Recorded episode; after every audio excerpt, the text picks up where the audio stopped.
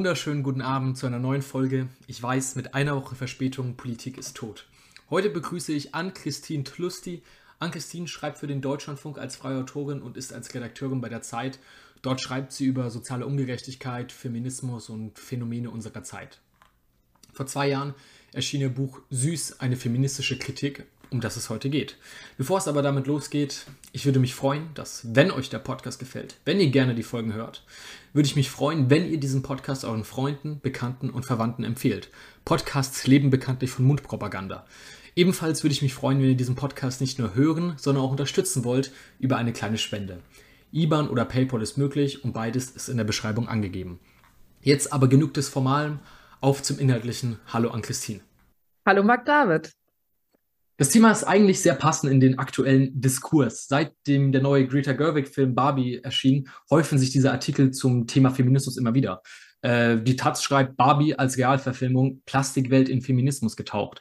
NTV schreibt Barbie zwischen Feminismus und Kult. Im Spiegel heißt es, gibt es einen Barbie-Feminismus im Tagesspiegel. Incels, rechte Trump-Anhänger sehen in diesem Film die feministische Propaganda und die Untergrabung von Männlichkeit. Andere sehen in ihm den feministischen Film schlechthin. Und so kommt es, dass der Film auch die Politik erreicht hat. Kanadas Premier Justin Trudeau hat gestern auf Twitter ein Foto mit dem Titel We're Team Barbie gepostet. Ähnliches machte Großbritanniens Premier Sunak. Doch um Barbie soll es ja heute nicht gehen. Das sollte mir nur zu einer super kreativen Überleitung helfen. Und zwar, welchen Platz nimmt denn nun dein Buch in dieser Diskussion ein? Es heißt im Titel eine feministische Kritik. Im ersten Satz sagst du, ich bin Feministin. Was ist deine Kritik oder was kritisierst du genau? Uff, äh, du meinst jetzt gar nicht am Barbie-Film, sondern grundsätzlich an unserer. Ja, genau, ja, das war nur die Überleitung, genau, ja. äh, okay, auch am Barbie-Film habe ich einiges zu kritisieren. Dann ähm, gerne her damit auch.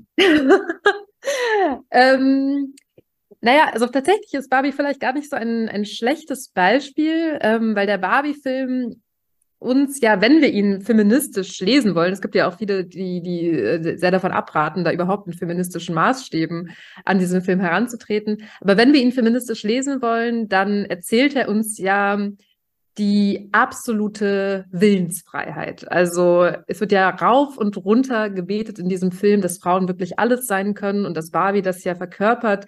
Äh, es gibt die Business Barbie, die CEO Barbie, okay, das ist wahrscheinlich dieselbe. Es gibt die Barbie, die am obersten Gerichtshof arbeitet und so weiter.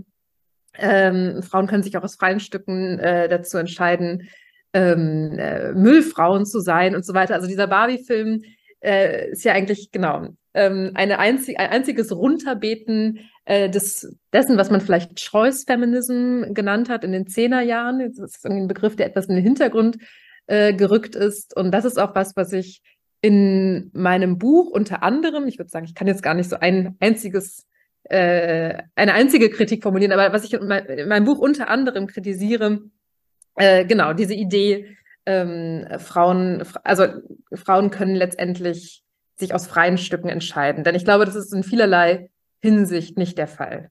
Das exerziere ich in verschiedenen Lebensbereichen aus.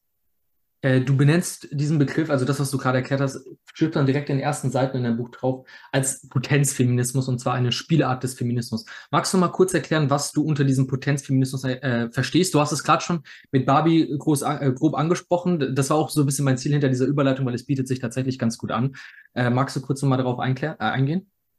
Ja, also wenn man jetzt von einer Spielart spricht, dann, dann suggeriert das, dass es eine, ähm, ein, ein geschloss, ein, eine geschlossene Variante des Feminismus sei. Das will ich natürlich nicht sagen. Ich glaube, das subsumiert äh, ganz, ganz viele äh, Spielarten des Feminismus. Aber was ich mit Potenzfeminismus meine, ist grundsätzlich eine feministische Ansprache, die Frauen eben sehr ermächtigt, Empowerment ist auch ein ganz wichtiger Begriff in dem Zusammenhang, der Frauen dazu ermächtigt, in ihre Potenz zu finden, was dann oft sowas bedeutet wie äh, endlich sich finanziell zu ermächtigen, sich Aktien zu kaufen, sich vor toxischen Beziehungen zu hüten, äh, sich äh, ja um die um die äh, eigene Sexualität zu kümmern. Das ist eben ein sehr individualistischer Feminismus, der äh, gar keine Rahmenbedingungen, äh, in denen diese Dinge wie Finanzen, äh, Sex oder Sorgearbeit, Beziehungen stattfinden, adressiert, sondern der eben allein auf die individuelle Potenz setzt.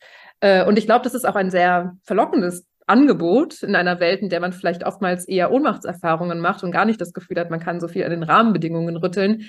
Aber es ist eben ja auch eine, ein verheerendes Angebot, würde ich sagen, ähm, weil, weil ja, so viel dann individuell eben meist auch nicht zu erreichen ist, beziehungsweise dieses Deutungsangebot nur sehr wenigen Menschen, in dem Fall Frauen, offen steht, die sich äh, das überhaupt leisten können, die die Nerven haben, äh, sich ähm, ja mit, äh, mit ihrer eigenen äh, Sexualität äh, zu empowern, die überhaupt die Zeit haben ähm, oder die, die dass, dass die Finanzen, die finanziellen Möglichkeiten haben, um Aktien zu kaufen und so weiter. All das sind natürlich ähm, ja ist natürlich Ausdruck überhaupt eines gewissen gesellschaftlichen Standings, was längst nicht allen gegeben ist.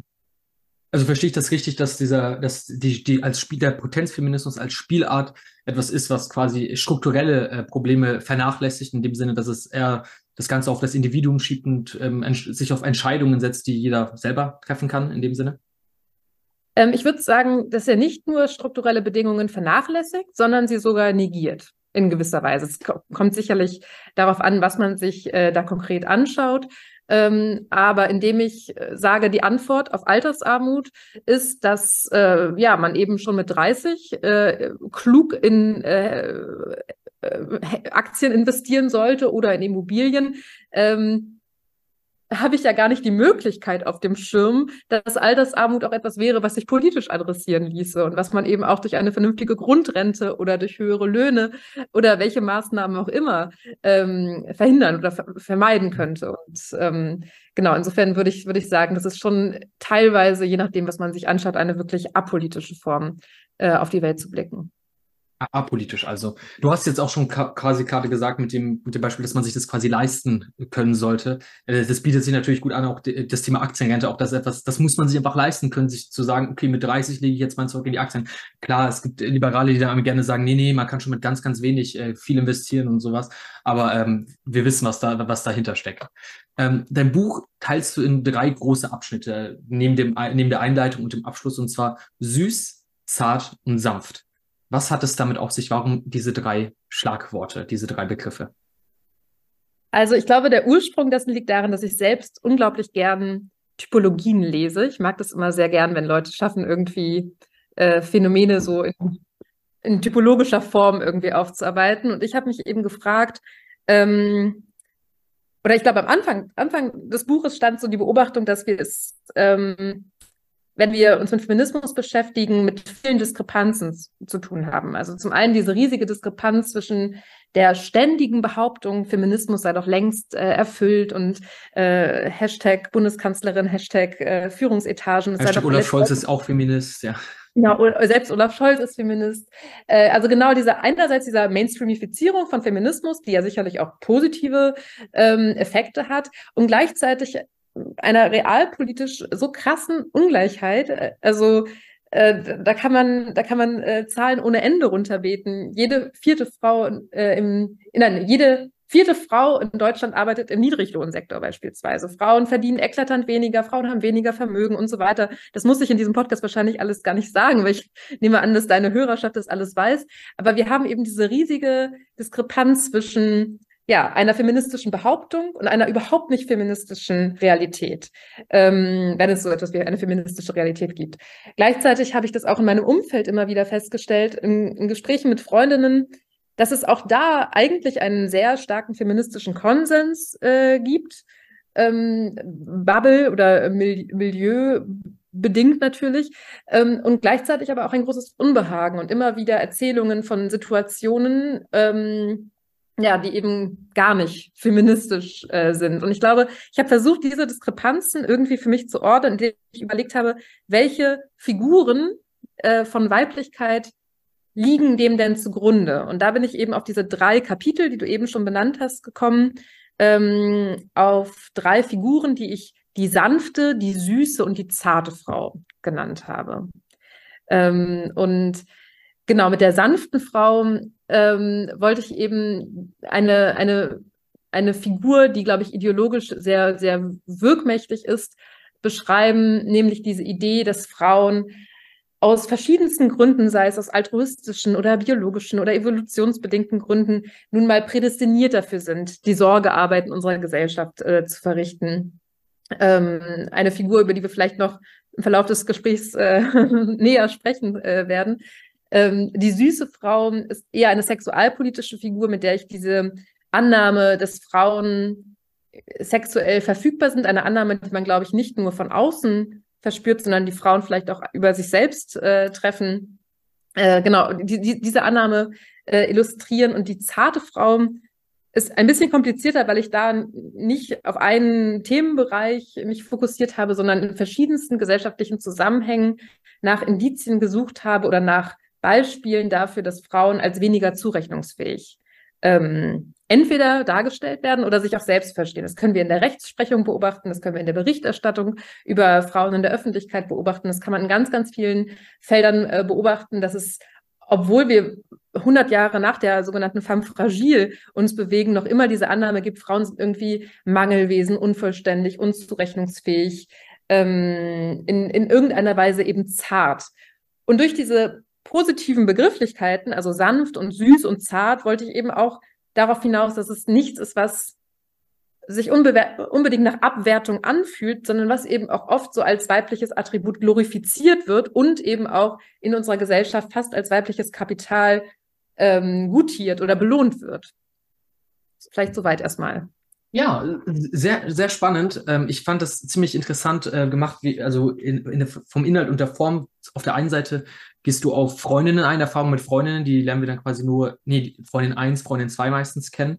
Und dann auf der anderen Seite geht es dann auch viel um äh, wissenschaftliche Studien oder ähm, Denker, die das oder Denkerinnen, die das schon vorgedacht haben. Und so findet sich dann ganz interessanter Mix und macht es dann eben zu so einer spannenden St Streitschrift, könnte man sagen. Also es ist kein äh, wissenschaftliches Paper oder ähnliches, aber es ist jetzt auch kein, ja, kein Essay, den man äh, sonst in einem Zeitungsartikel findet. Es ist ziemlich, äh, es ist ein ziemlich interessantes Format. Das habe ich auch so in der Form noch nicht gesehen. Also fand ich sehr, sehr spannend. Und jetzt hatten wir schon gerade oft über das Individuum gesprochen. Und jetzt aus diesen, dieser, dieser Rolle des Sanften, des Süßen, des Zarten. Ist das etwas, was eine individuelle Sache ist? Kann sich da das Individuum befreien? Ist es so eine Entscheidung, wenn man zum Sport geht, ich möchte nicht mehr in diese Rolle quasi fallen? Das ist ja schon fast eine Suggestivfrage. ähm, äh, nein, natürlich nicht. Also natürlich ähm, nur bedingt, würde ich sagen. Ähm, worauf ich in meinem Buch eben immer wieder hinaus will, äh, oder worauf ich immer wieder hinaus will in meinem Buch, ist, ähm, dass es natürlich Rahmenbedingungen gibt, die Anreize schaffen. Bleiben wir mal bei der Figur der sanften Frau. Ich glaube, da lässt es sich am einfachsten ähm, eruieren. Ähm, wir haben jetzt zum Glück obwohl, das will ich fast nicht sagen. Also wir haben, wir haben eine Regierung, die sich jetzt ähm, die Abschaffung des Ehegattensplittings vorgenommen hat. Mal sehen, ob es passiert. Aber das ist eher das vielleicht am häufigsten zitierte Beispiel für einen gesellschaftlichen Anreiz, der ähm, ja zumindest in heterosexuellen Beziehungen dafür sorgt, dass Frauen eher in die Rolle der äh, sich sorgenden, zu Hause bleibenden, vielleicht Teilzeit arbeitenden ähm, äh, Person geht. Ähm, wir haben ja ähm, etliche, etliche gesellschaftliche Anreize und die sind ja nicht nur immer politischer oder juristischer Natur, sondern oftmals auch einfach äh, ja, ähm, sozialer Natur, würde ich sagen. Wir haben etliche gesellschaftliche Anreize, die eben Frauen in diese Rolle locken. Sei es eben so etwas wie das Bild einer äh, Rabenmutter, äh, die mhm. das vielen äh, Frauen das Gefühl vermittelt, oh, wenn ich jetzt Vollzeit arbeite, wann soll ich mich um meine Kinder kümmern? Also arbeite ich lieber Teilzeit, also verdiene ich weniger, also habe ich später weniger Rente, also lebe ich im schlechtesten Fall, wenn ich mich von meinem Mann äh, trenne, in Altersarmut. Das wäre jetzt vielleicht so ein klassisches Beispiel. Insofern ist natürlich der Radius, in dem man ähm, individuell sich aus diesen Rollen, also beispielsweise der Rolle der sanften Frau, äh, lösen kann, sehr, sehr begrenzt. Das ist keine Frage. Jetzt kommen wir zum zweiten Teil dieses kleinen dieses Gesprächs in dem Sinne. Also darf ich noch ganz kurz, ja, darf ich noch ja, ganz kurz anfügen? Das ähm, habe ich gerade vergessen zu sagen. Es ist natürlich auch immer eine Frage des ökonomischen Standings. Also wenn ich ähm, äh, vermögend bin äh, und gut verdiene, äh, ist es mir natürlich leichter, mich aus dieser Rolle beispielsweise der sanften Frau äh, loszukaufen, indem ich äh, die, das, was man marxistisch Reproduktionsarbeit nennt, einfach auslagern kann. Dann kann ich hm. Restaurantbesuche und eine Reinigungskraft Urlaube. Und Urlaube, genau, oder etliche andere Erholungsoasen ähm, mir schaffen und genau, insofern würde ich sagen, natürlich ist es dann schon äh, ab einem gewissen Einkommen sehr leicht möglich, aber eben zu Lasten meist anderer Frauen oder zumindest schlechter bezahlter ArbeiterInnen, die ähm, dann für mich die Arbeit machen und die selber nicht äh, die Care-Arbeit vermutlich auslagern können. Sehr schön, sehr schön formuliert, auch dass das, dass das Ökonomische natürlich doch eine sehr große Rolle spielt. Ähm, wie so oft in, ähm, in diesen Debatten und in diesen Diskursen wird, der, wird das sehr gerne von Social Media geformt. Und zwar auch jetzt zum Beispiel bei dem Thema Barbie und sowas, da sind wir, Ben Shapiro hat Barbie 43 Minuten lang zerstört und auch, aber es geht auch in die ganz andere Richtung. Und neben Barbie gibt es dementsprechend parallel auch einen anderen Trend. Und zwar der Trend der Trad-Wives auf TikTok. Trad von dem Wort Traditional, nicht Trade. Ich habe lange Zeit gedacht, das hat irgendwas mit Trade zu tun. Habe ich total gewundert. ähm, also äh, äh, Trad im Sinne von Traditional. Äh, was genau das ist, das erklärt S.T. Williams jetzt kurz selber, ähm, beziehungsweise ich lese es vor aus einem Zeitungsartikel. Äh, sie bezeichnet sich selber als Tradwife und sie sagt, eine Tradwife, das ist eine Frau, die sich dafür entschieden hat, ein eher traditionelles Leben zu führen mit ultra-traditionellen Geschlechterrollen. Der Mann geht also raus, arbeitet und sorgt für die Familie. Die Frau bleibt zu Hause und kümmert sich um den Haushalt und die Kinder, sofern es welche gibt. Auf TikTok und Instagram, das zeigt sich dann das Ganze in kurzen Clips, also in Reels oder in TikToks, äh, die eben genau das zeigen. Eine Frau, die putzt, die kocht, sich um die Kinder kümmert, die Kinder pflegt und der Mann, der dann morgens früh schon in die Arbeit geht und am besten noch die Frau, die ihm das Frühstück hinlegt. Und das ist tatsächlich auch ultra beliebt auf Social Media. Also ähm, wenn man diese Reels da sieht, also die haben ja tausende Klicks, werden hunderttausendfach geteilt und geliked. Und was ist das genau für ein Phänomen? Wie ordnest du dieses Phänomen ein und auch, dass dieses Phänomen so gut ankommt? Ist es einfach nur eine Bubble? Also diese ganzen Kommentare, die sagen, oh, der Traum, ja, heißt auch, da kommen auch, fallen auch gerne diese Begriffe von süß und sanft und sowas. Oder ähm, Wirklich? Das ist mir noch gar nicht aufgefallen. Ja, auf Englisch dann so, oh, such a cute woman like that is, is a dream oder sowas. Ah, okay, äh, okay. Ähm, was genau ist da, äh, also wie ordnest du dieses Phänomen ein und auch, dass es so beliebt ist? Also ich war total erstaunt, dass auch kaum in den Kommentaren Kritik kommt. Klar, es ist ja immer so eine eigene Bubble, also die Leute suchen sich das ja auch bewusst aus. Aber äh, das wird ja schon fast abgefeiert in der eigenen Bubble. Also nicht fast, es mhm. wird. Mhm, mhm. Also, naja, zum einen muss man natürlich sagen, dass es eine extreme Querverbindung gibt ähm, zwischen diesem Treadwife-Tum und ähm, rechten, rechtsextremen Bewegungen oder der Alt-Right in, in, den USA. Äh, und dass ja von solchen Accounts tatsächlich auch oft ähm, recht rassistische Äußerungen äh, in Richtung White Supremacy geteilt werden. Insofern muss man das auf jeden Fall äh, vor dem Hintergrund eines rechten Kulturkampfes sehen. Ähm, und ich meine, die, die Zurück an den Herd-Parole, äh, die war ja nie weg im rechten mhm. Spektrum. Insofern würde ich das dem voranstellen. Was ich eigentlich aber sagen will und was ich ähm, interessanter finde, ist dieses Begehren, was da ja drin steckt, ähm, also dieses Begehren nach einem ganz, nach einer ganz geordneten Hausfrauenexistenz durchaus ernst zu nehmen und ähm, ja, das vielleicht als Reaktion auf einen Arbeitsmarkt zu verstehen, der es ja wirklich Frauen nicht vermocht hat, ihnen, oder der der es wirklich nicht vermocht hat, Frauen eine Vereinbarkeit von Berufs- und Privatleben oder von Berufs- und Familienleben zu ermöglichen. Ähm, wir haben ja gerade schon darüber gesprochen, Frauen verdienen weniger, Frauen leisten mehr Sorgearbeit, äh, Frauen erleben am Arbeitsplatz womöglich sexualisierte äh, Gewalt oder Belästigung. Ähm, insofern ist ja erstmal, wenn man es jetzt vor dem Hintergrund betrachtet, die Entscheidung, sich da völlig rauszuziehen und zu sagen, hey, warum soll ich mich mein Leben lang abhetzen, wenn mein Ehemann doch genug verdient ähm, äh, und ich kann doch auch so eine entspannte Hausfrauenexistenz führen, erstmal verständlich, womit ich natürlich nicht sagen will, dass ich das gut heiße, aber mhm. ich finde, man muss sich aus einer ähm, progressiven Perspektive oder anders gesagt, ist der liberal, äh, liberale Take ist es ja zu sagen, äh, wir müssen andere Rollenbilder uns ausdenken. Und wenn, wenn wir jetzt mehr über Girlbosse reden und denen irgendwie ein anderes Rollenbild äh, schmackhaft machen, dann werden die schon wieder zurückkommen. Und ich würde sagen, nein, wir müssen uns überlegen, welche materielle Grundlage hat denn dieses Thread-Drive-Tum? Ähm, und wo müsste man ansetzen, um vielleicht denjenigen, die gerade noch einen Treadwife-Trend anheimfallen, ähm, ja, vielleicht einen anderen, weniger oder wo müsste man ansetzen, um es politisch zu drehen? Also im Sinne von, wir haben eine Realität, in der äh, das Alleine, Alleinernährermodell für die meisten Menschen überhaupt nicht lebbar ist. Also ich hm. kenne jetzt keine Zahlen dazu, wie viele Menschen sich als Threadwife verorten, aber ich nehme an, es sind sehr, sehr wenige, die sehr viel Öffentlichkeit haben auf Social Media. Ich glaube, ich habe äh, jetzt in der Vorbereitung auf den Podcast gelesen, ist es, glaube ich, 100 Accounts gibt, die so eine hohe Followerzahl so in, im fünf-, sechsstelligen Bereich haben. Viel mehr sind es dann, glaube ich, mhm. gar nicht vermutlich ist es ein Trend, der sehr viel Aufmerksamkeit bekommt dafür, dass es in der Realität sehr wenig Menschen sind. Aber wir haben eine Realität. Ja, der Algorithmus spult es ja auch dann rein, das ist ja auch alles so eine Sache. Genau, ja. genau, genau. Ähm, und was war jetzt mein eigentlicher Punkt? Ach genau, die meisten Menschen können sich das, nein, gar nicht, gar nicht, gar nicht schlimm. ähm, die meisten Menschen können sich das gar nicht leisten. Ähm, die meisten Menschen haben ähm, ein Doppelverdienermodell, also wenn man jetzt so einen klassischen Paarbeziehungen denkt, beide arbeiten, vielleicht eine Person Teilzeit, dann hat man vielleicht noch ein Kind, im schlimmsten Fall hat man mehrere Kinder und ist an der Belastungsgrenze. Man muss viel Miete zahlen, man hat vielleicht auch gar keine, gar nicht die Möglichkeit, weniger zu arbeiten. Ähm, und ja, ähm, äh, Stress und Erschöpfung sind so die, die prägenden, äh, das prägende Lebensgefühl. Und da kann ich es eben nachvollziehen, wenn jemand sagt, ähm, habe ich ja gerade, ich wiederhole mich, wenn jemand sagt, nee, ich, ich möchte, ich möchte mich aus diesem Struggle rausziehen, gerade als Frau. Ähm,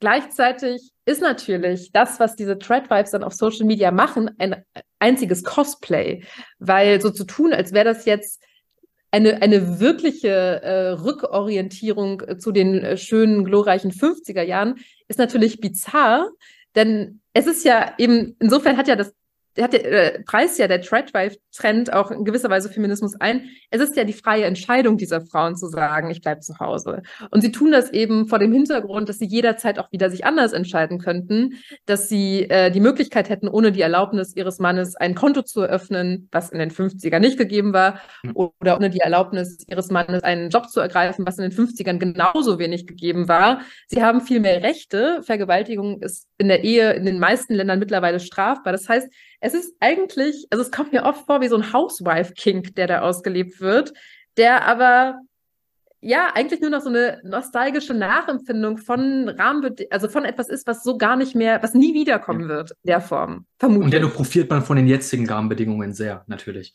Natürlich, äh, wir, genau. Wir hatten, genau. wir hatten ja auch vor der Aufnahme darüber gesprochen, das wurde ja im 29er-Podcast angesprochen und es ist ja auch das Phänomen, das ich erwähne es kurz, weil da habe ich es, ist nicht mein, mein eigener Gedanke, aber es ist ja wahr, ähm, das natürlich auch, die laden das ja auf TikTok hoch und da profitiert man ja auch finanziell sehr von. Und das hätte es in den 50er Jahren ganz sicher nicht gegeben, aber nicht nur, weil es da kein TikTok gab, sondern auch, weil, weil diese Möglichkeit es gar nicht gab. Man, man verdient ja nicht schlecht damit. Also die werden jetzt keinen Hungerslohn von TikTok da erhalten. Ähm, dementsprechend ist das auch noch eine Rolle. Ähm, man macht, man profitiert ja dennoch von den jetzigen Sachen, obwohl es da so eine Nostalgie in die 50er gibt.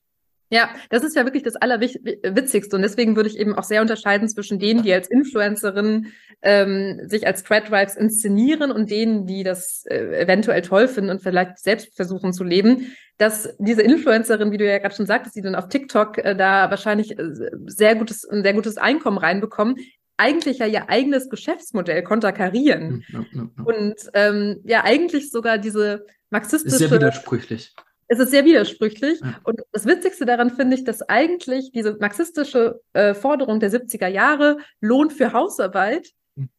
fast zur Wahrheit wird in diesem Treadwife-Tum. Also es ist, es ist auf jeden Fall, natürlich, das meine ich jetzt nur bedingt ernst, weil natürlich wollten Silvia Federici und ähm, Della Costa und alle anderen da ähm, etwas anderes mit erreichen, aber auch eine Art nicht vorgestellt. Lohn für Hausarbeit, was halt absurd ist.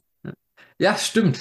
In dem Sinne auf jeden Fall, auch wenn es wieder eine individuelle Sache ist, wie wir das ja schon Natürlich. anfangs angesprochen ja, haben. Ja, ja, klar. Genau, ja. ja. ja. ja.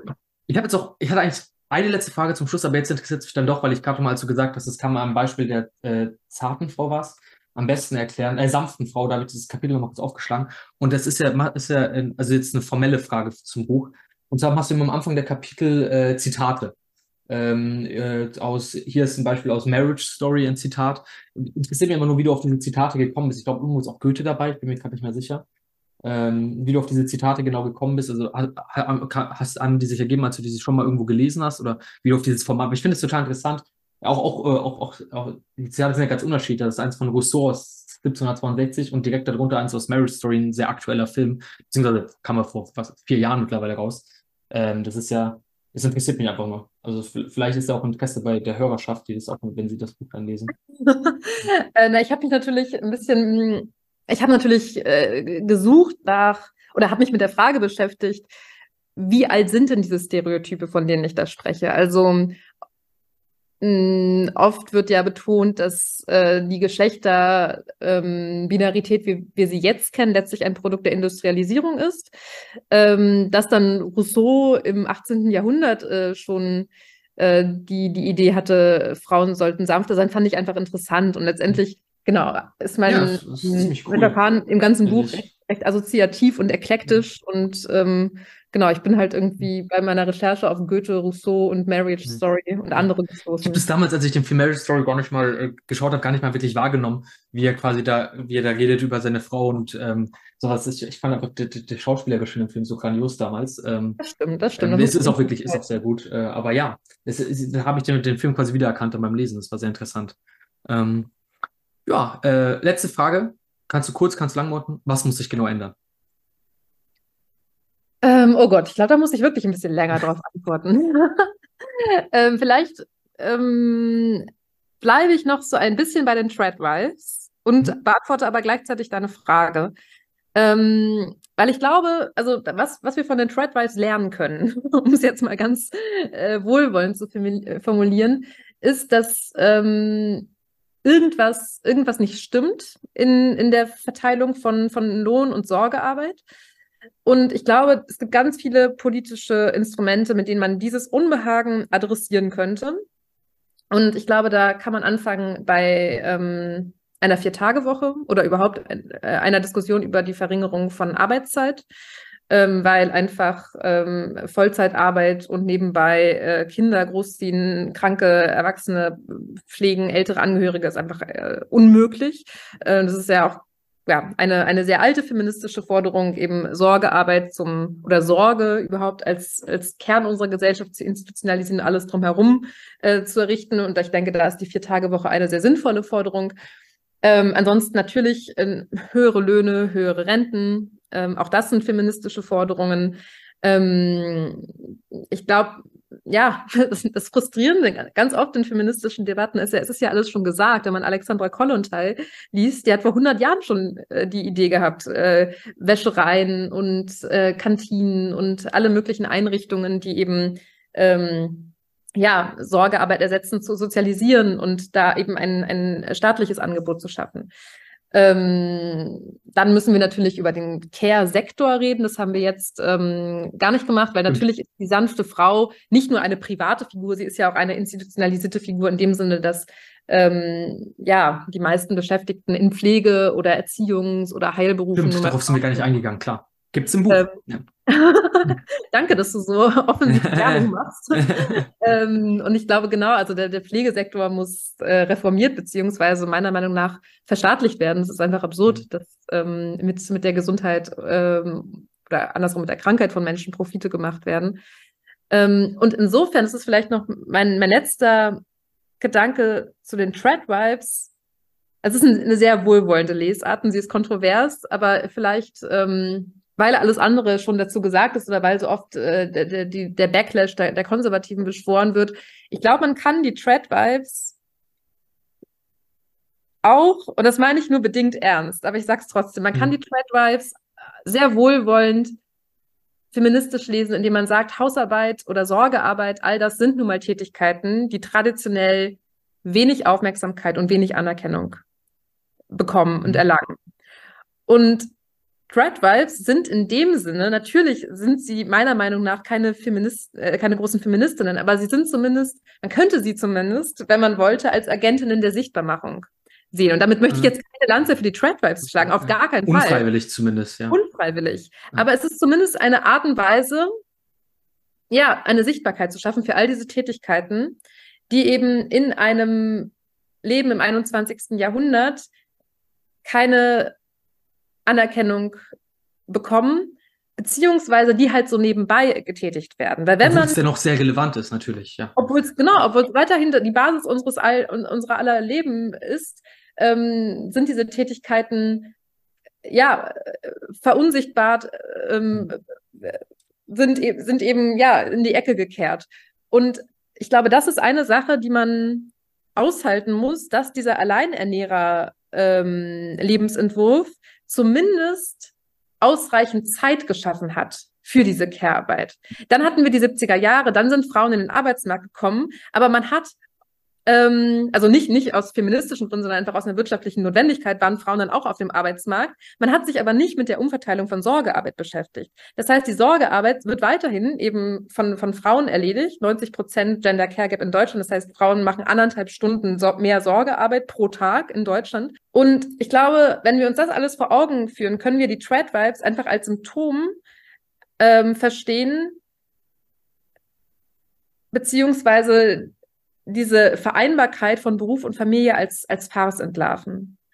Ähm, ja, das, das ist, vielleicht. Auch, ja. Das ist auch sehr interessant in dem Sinne, dass man halt denkt, man hat schon alles diesbezüglich geschafft, genauso wie man auch sagt, es gibt gar keine Klassen mehr oder sowas äh, wir sind alle in der Mittelschicht oder sowas. Das sind ja immer diese selben Leiern, die uns erzählt werden. Und genau da ist dasselbe. Man denkt, man hat ja, es gab doch jetzt äh, den Feminismus und das wird ja überall drüber gesprochen und deswegen ist es jetzt auch erledigt. Und jetzt auch, und mit Barbie gibt es jetzt auch noch den Film des Feminismus und so. Äh, dementsprechend, ähm, aber es ist, die Problematik ist ja immer noch da. Und sie geht auch nicht so weit weg. Und es wird zwar ständig gesagt in jeder, in, in jeder Kolumne jeder linken Tageszeitung, aber es muss halt mit dieser sozialen Frage immer verbunden werden. Und eben da sich einmal diesen Trend der Tradwives bildet, aber dann auch die Gegenseite der, dieser, ja, ich sag mal, die, dieser Diana zu Löwen zum Beispiel Influencertum, die sich ja nicht quasi gegenseitig jetzt anfreunden, aber auch beide eine sehr apolitische Haltung nehmen.